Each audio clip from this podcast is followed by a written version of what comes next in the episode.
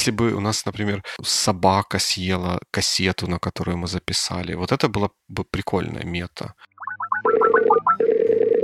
Я думаю, что стоит начать с того, что вы, дорогие слушатели, все еще можете нам написать про прошлый выпуск, который был о семи навыках высокоэффективных людей, потому что эта тема крутая и важная, и вы, наверное, читаете книгу, Так вот, можете ее не дочитывать и просто напишите нам, что вы думаете, потому что нам этот выпуск очень нравится, и удивительно, что вы об этом ничего не написали. Да, он получился слишком коротким для того, что, что можно было бы рассказать по этой теме. И там, ну, я до сих пор над некоторыми моментами, которые мы обсуждали, там размышляю, как они применяются или не применяются в моей жизни, и стоит ли их применять, возможно, больше. Ты знаешь, меня это натолкнуло на мысль, что, может быть, нам стоит поменять формат. Хорош ждать комментариев, давай записывать выпуски только когда будут вопросы. Насобираем вопросов и запишем выпуск. Перейдем на Q&A. У этого есть опасность, которая мне не нравится. Опасность вообще крайне редко нравится. Ну, да, я просто... Мои слова пошли вперед моей мысли это создает ситуацию, которая опасна и которая мне не нравится. И она мне не нравится не потому, что она опасна. Это два равно, равнозначных следствия ситуации. Она мне не нравится, потому что мы отдаем контроль за тем, что происходит, каким-то людям. Я этого не люблю. Если я что-то делаю, то я отвечаю за результат того, что я делаю. И то, как оно выходит, в конце концов, это результат моих ошибок или моих достижений. Ну, я тебя не буду разочаровывать, но даже если мы отдадим контроль вопросов другим людям, то за результат все равно будешь отвечать ты, поэтому... Ну, вот, вот это меня и пугает. То есть они, они не пришлют вопросы, угу. а потом будут спрашивать, а что раз в неделю не выходят новые выпуски? Хорошо, давай поступим по старой agile философии и попробуем сделать MVP. Запишем один выпуск, посмотрим, как он пройдет, и дальше примем решение. Ну, то есть, получается, что? Ты говоришь, что мы разместим где-то call for action, uh-huh. где можно будет набросать нам вопросы и за них как-то, не знаю, проголосовать, да, чтобы выбрать какие более интересные. Да, да, да. Либо опубликовать, либо проголосовать за чей-то вопрос. И когда мы наберем, скажем, 3-5 вопросов, которых хватит на выпуск, запишем выпуск только основанный на вопросах. А, окей, sounds good, sounds good. Но если у вас есть комментарии просто каким-то из предыдущих наших выпусков, вы их озвучите, и мы где-то в начале какого-нибудь следующего выпуска тоже на них можем ответить или как-то отреагировать. Или не отреагировать. Нет, мы, мы всегда реагируем на то, что нам пишут. Ну, по большей части. Вот, тебе, кстати, спасибо, что ты комментируешь мои посты и про продуктивность, и про self-learning. Это, это здорово. Про self-learning. Это что-то было у нас тоже в прошлом выпуске, да? Мы точили да, это... пилу. Вернее, приз... нас призывали точить пилу, и мы в ответ тоже всех призывали, что, в общем-то, это полезное действие. Это был прямо под постом, где ты написал, что это фото is a bomb. Это было самое осмысленное из комментариев, которые я видел от тебя. Ну, а про self-learning у тебя, правда, получился вариант, хочешь ли об этом поговорить, и все. Да, я хочу. Давай тогда говорить. Но ты на самом деле так и не ответил на вопросы, которые я там прописал в посте по поводу того, есть ли у тебя истории с каким-нибудь self-learning опытом и вообще, что ты там думаешь. Хм. Об историях, ну, я не знаю. Вся моя жизнь это такой вот self, self-learning опыт, поскольку пока еще не изобрели такой замечательный прибор, как был в фильме «Матрица», когда тебе знания прямо загружаются в голову при помощи электродов или каких-то других приспособлений технических. Все обучение, через которое мы проходим, это же самообучение. Даже когда я делал это в на школьной скамье или в университете с преподавателем, это же я все равно учился, они меня учили. Просто я для своего обучения использовал другого человека. Ну, мне кажется, что сама дефиниция self-learning означает, что у тебя нет педагога или преподавателя, который за тобой смотрит или контролирует твои результаты, или проверяет твою успеваемость, или следит за дисциплиной и так далее. То есть ты занимаешься еще и self-teaching к тому же это сразу self-education в комплексе. То есть это самообразование Ой, во всех видах. Прям, прям сыпешь словами self-learning, self-teaching, self-education, и еще и говоришь, что это все три разные вещи. Не-не, это одна и та же вещь, это все одно и то же. У этого даже есть какой-то латинский термин, по-моему, оно называлось автодетектизм или как-то так. Автодетектизм. В общем, я не знаю, как это правильно прочитать, я отправлю в шоу-ноутс.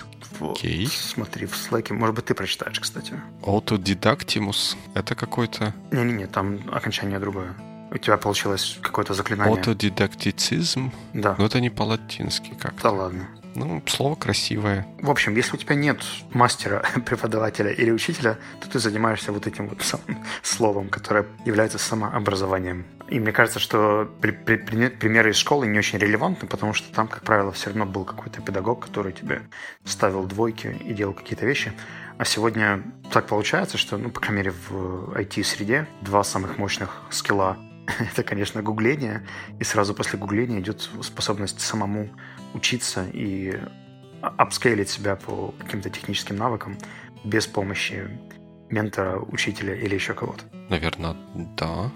Наверное. Ну, тут про школу тоже можно поспорить, ведь сейчас, несмотря на то, что учителя нет, но если ты делаешь что-то что плохое, приходит в худшем случае какой-то начальник и говорит тебе, что ты делал, сделал плохо, научись делать нормально, потому что если нет, то мы тебя выгоним. И похожая ситуация. Ладно.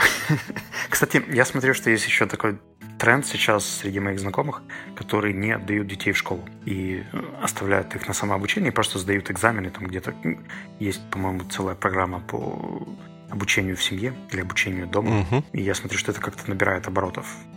Все, все циклично, да, как во времена царской России сейчас.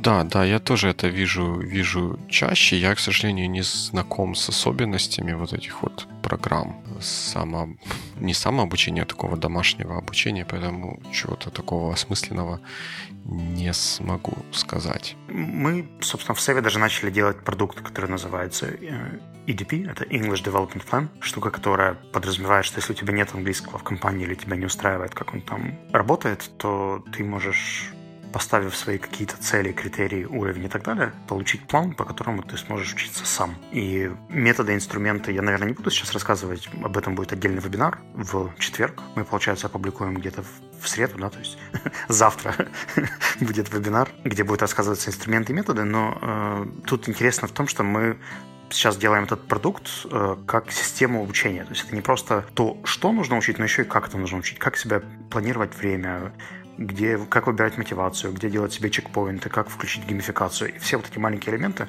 которые позволят тебе не соскочить и не забить на это, как на большинство вещей, которые ты делаешь сам.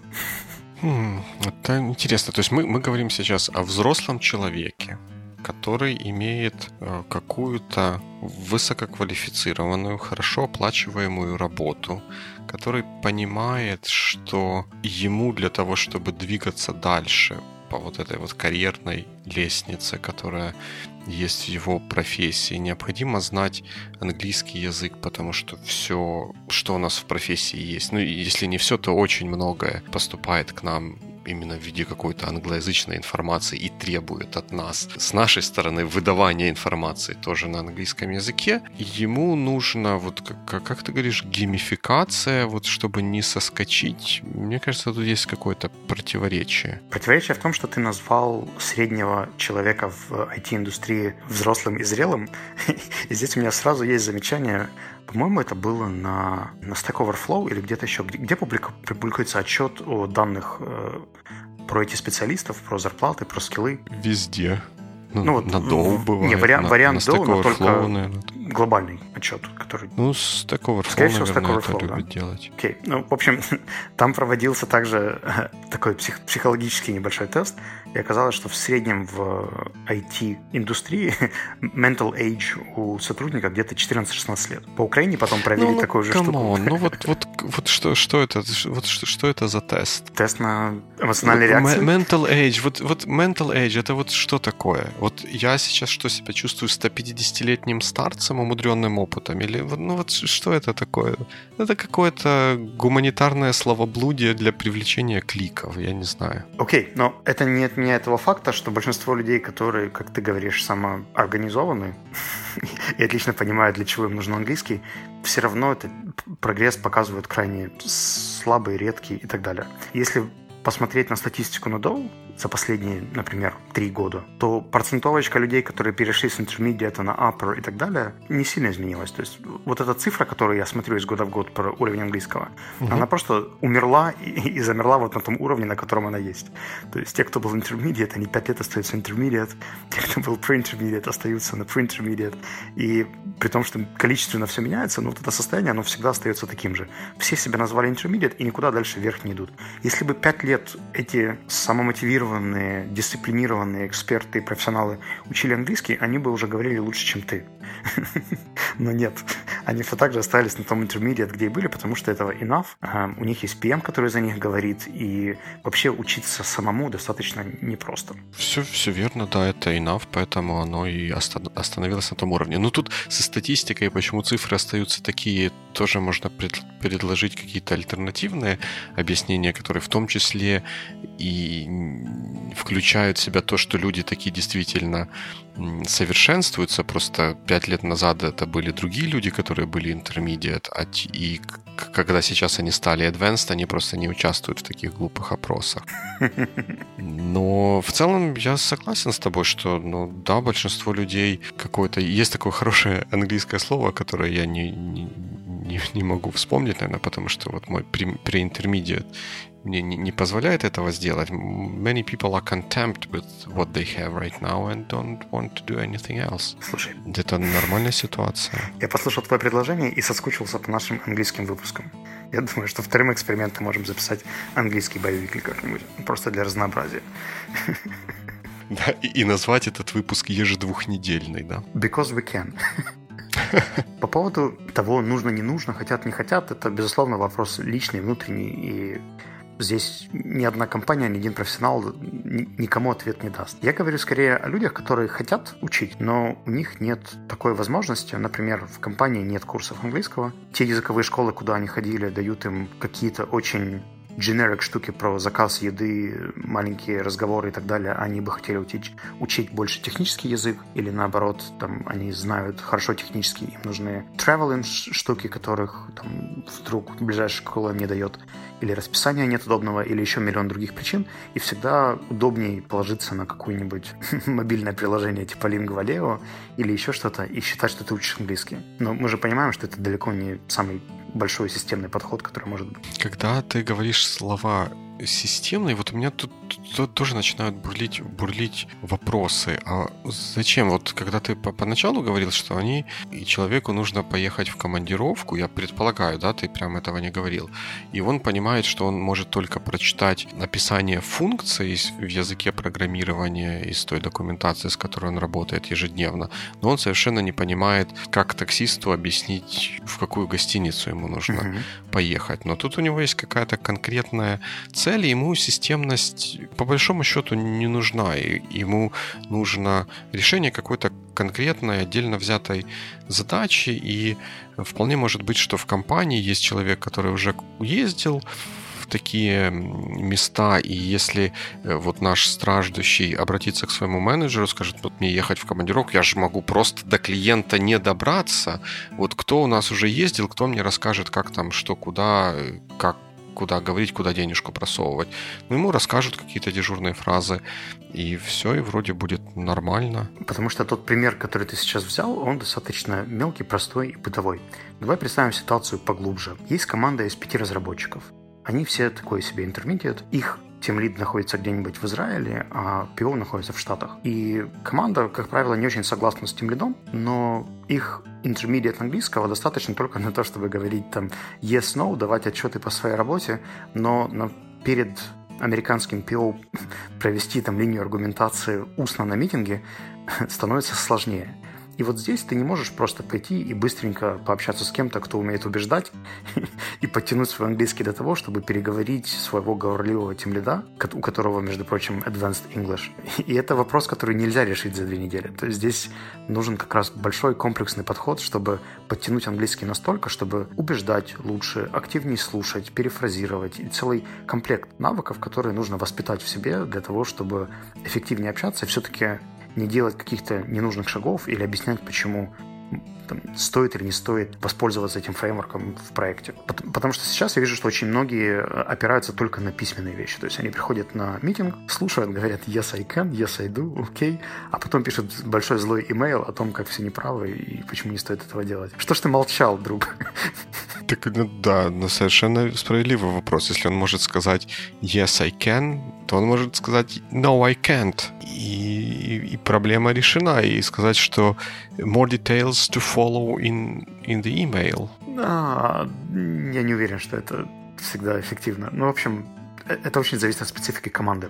Хм. Я просто хотел привести этим примером тебя к тому, что бывают проблемы, которые чуть более комплексные, чем заказ такси. И к ним нужно готовиться тоже комплексно. Я, я, я, я понимаю то, о чем ты говоришь, и вижу этот пример, но у меня в этом примере, в этой конструкции возникает определенный дисбаланс, глядя на который я охотно готов поверить, что люди, участвующие в этой системе, не, не достигнут значительных результатов в английском, потому что у них проблема, которая перед ними стоит, она ситуативная, да, у них есть вот этот говорливый тимлид из Израиля, как ты его назвал, да, и им нужно просто переговорить этого тимлида. Ну, по крайней мере, так я услышал ситуацию. И когда они переговорят этого тимлида, их жизнь и положение не станет существенно лучше. Да? Они могут, может быть, там смогут какой-то один, второй, третий вопрос повернуть в свою сторону, но жизнь их качественно не изменится. При этом для того, чтобы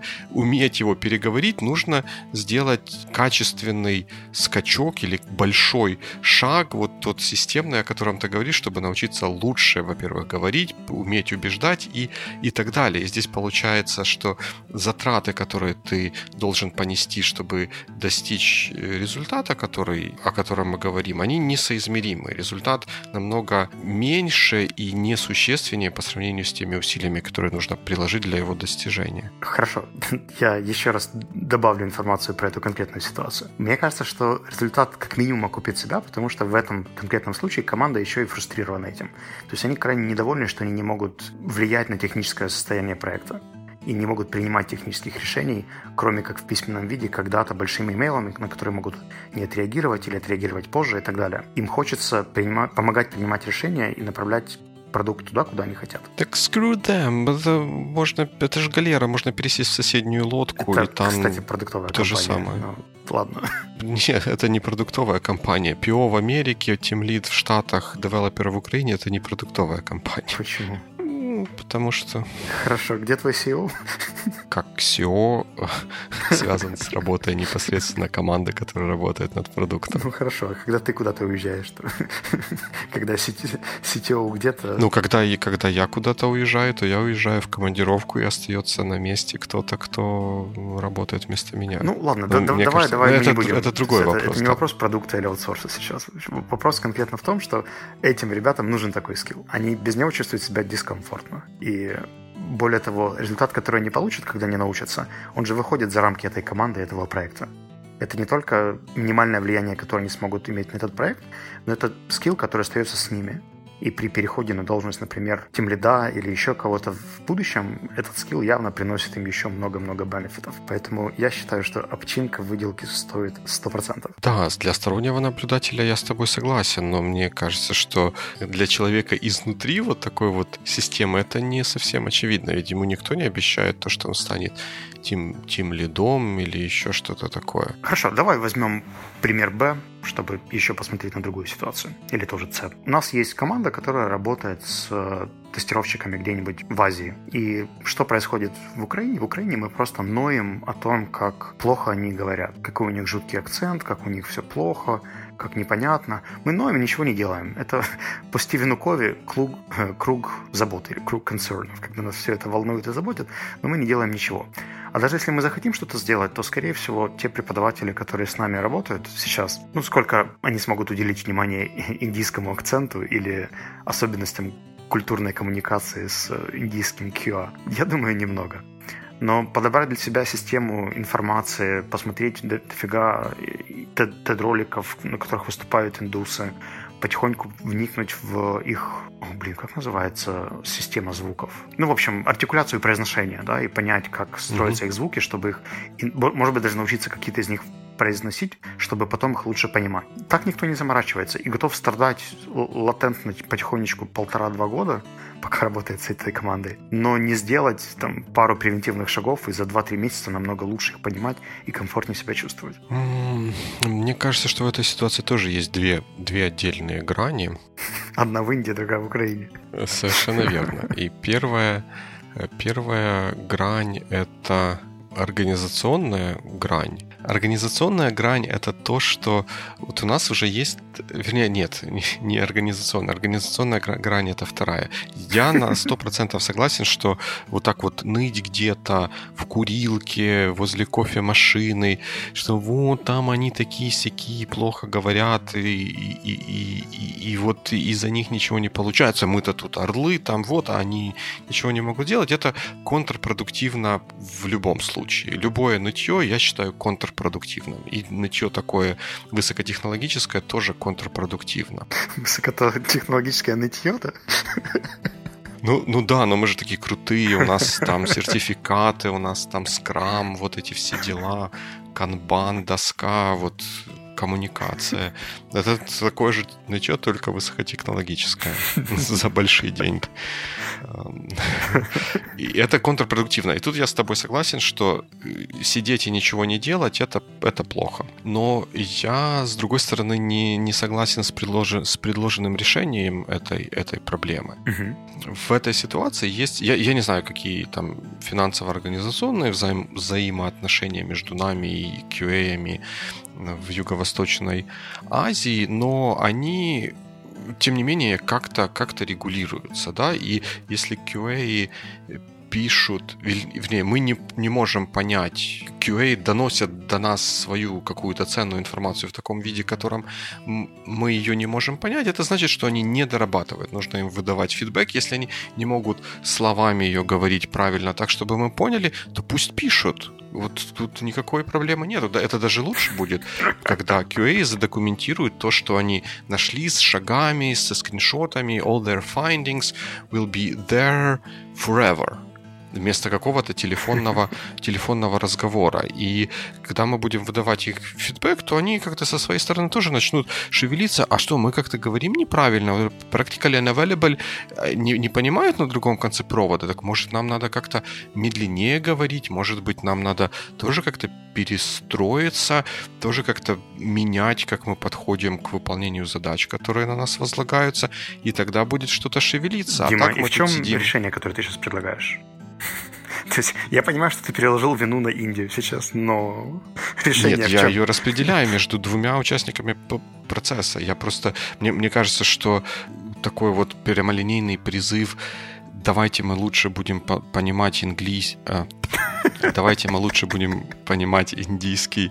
Английский — это не лучший выход из такой ситуации. Это И тут тоже можно шагов. понять э, мотивацию тех людей, которые не очень будут э, понимать, почему именно такое решение для проблемы предлагается и не очень рьяно прикладывать усилия к тому, чтобы этот индийский английский изучать. Дим, вот не согласен с тобой от слова совсем.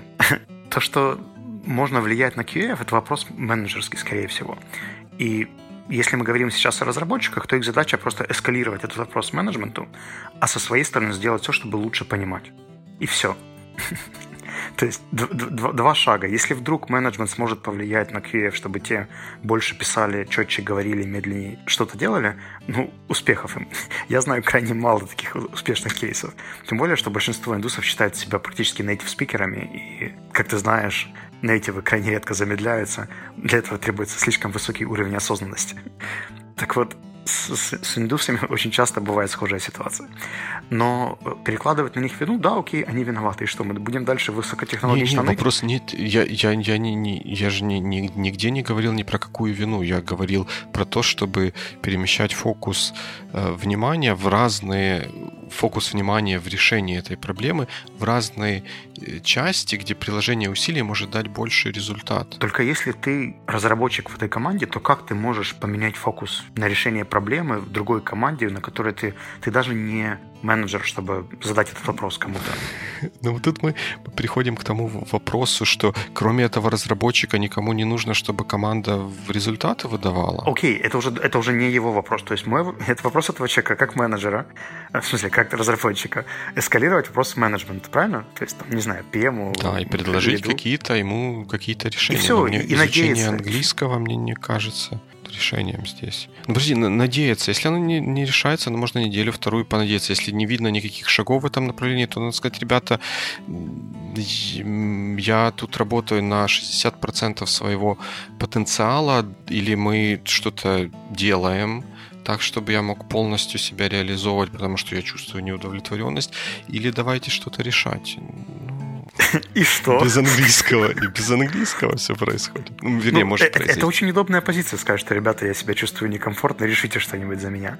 Но опять-таки я тебя возвращаю к кругу влияния и кругу забот. Так вот это заботы, да, о том, что там кто-то чего-то не делает и так далее. Я это раз объяснил PM, два объяснил PM. Но проще же пойти что-то сделать, чтобы я лучше тоже понимал. Это проблема с двух сторон, ты сам говорил. То есть мы повлияли на ту угу. сторону. Почему не должны повлиять на свою, со своей стороны? Сделать шаг тоже навстречу. Хорошо, ну, я наверное, воспринимаю это ну, когда... Да, должны просто, мне кажется, что в данной конкретной ситуации от этого будет мало пользы для общего дела. Хорошо, я зайду совсем издалека.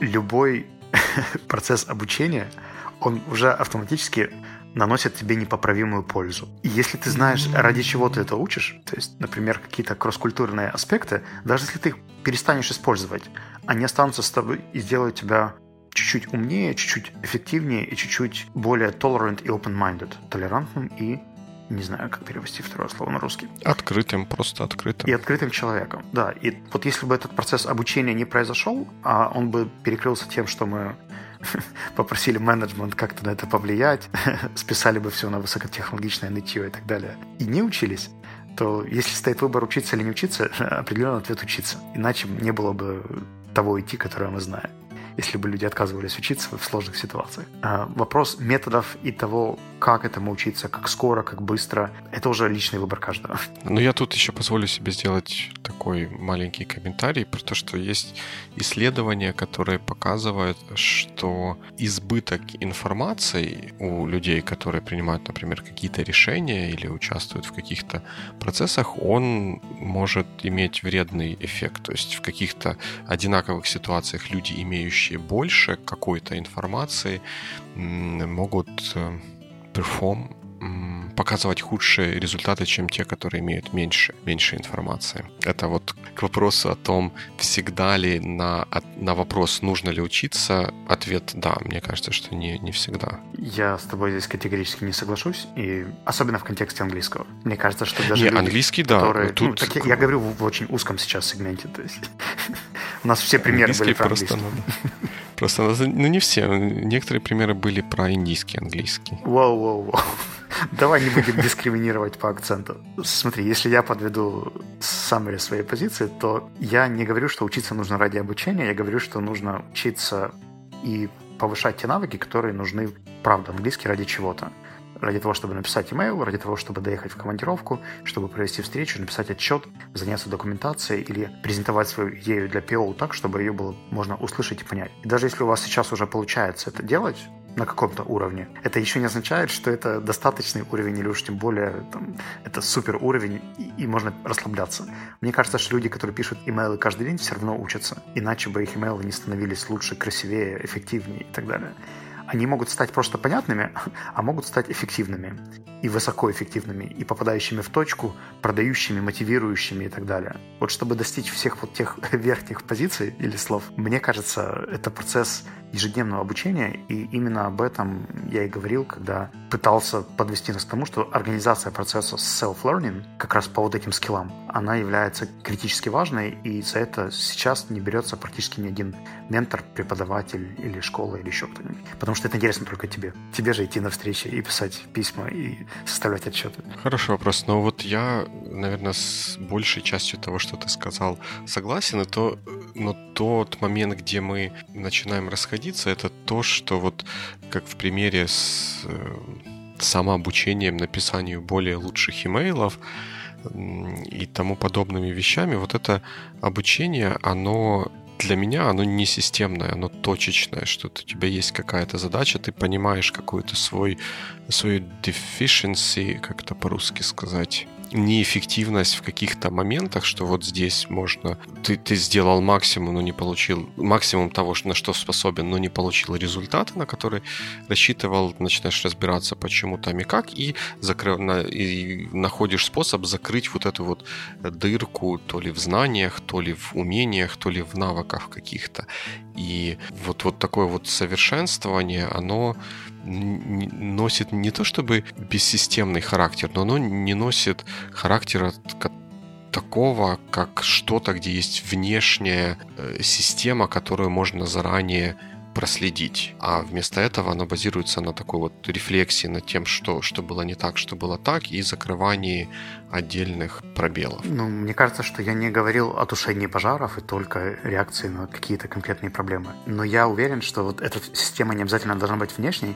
Система твоего обучения может быть построена изнутри, исходя из того, какие у тебя потребности, и какие потребности ты видишь в будущем. То есть даже менеджер саппорта, который пишет имейлы каждый день и может их писать эффективно, хорошо и так далее, все равно может это делать еще лучше, смотреть на разные типы писем, переписываться с разными саппорт-службами, добирать свой вокабуляр, еще, еще, еще и оттачивать это регулярно и организованно, а не просто ситуативно, когда получится. В, в, этом, в этом есть рациональное звено. Мы там рискуем уйти в обсуждение еще каких-то других альтернативных административно-организационных методов достижения необходимого результата, но в целом, в целом, да, вот в такой ситуации, когда у нас имеется особенно несколько человек со схожими задачами, со схожими требованиями к тому, что они производят, наверное, это большую важность приобретает, но мне кажется, что с приобретением вот этой вот самой большей важности увеличения количества людей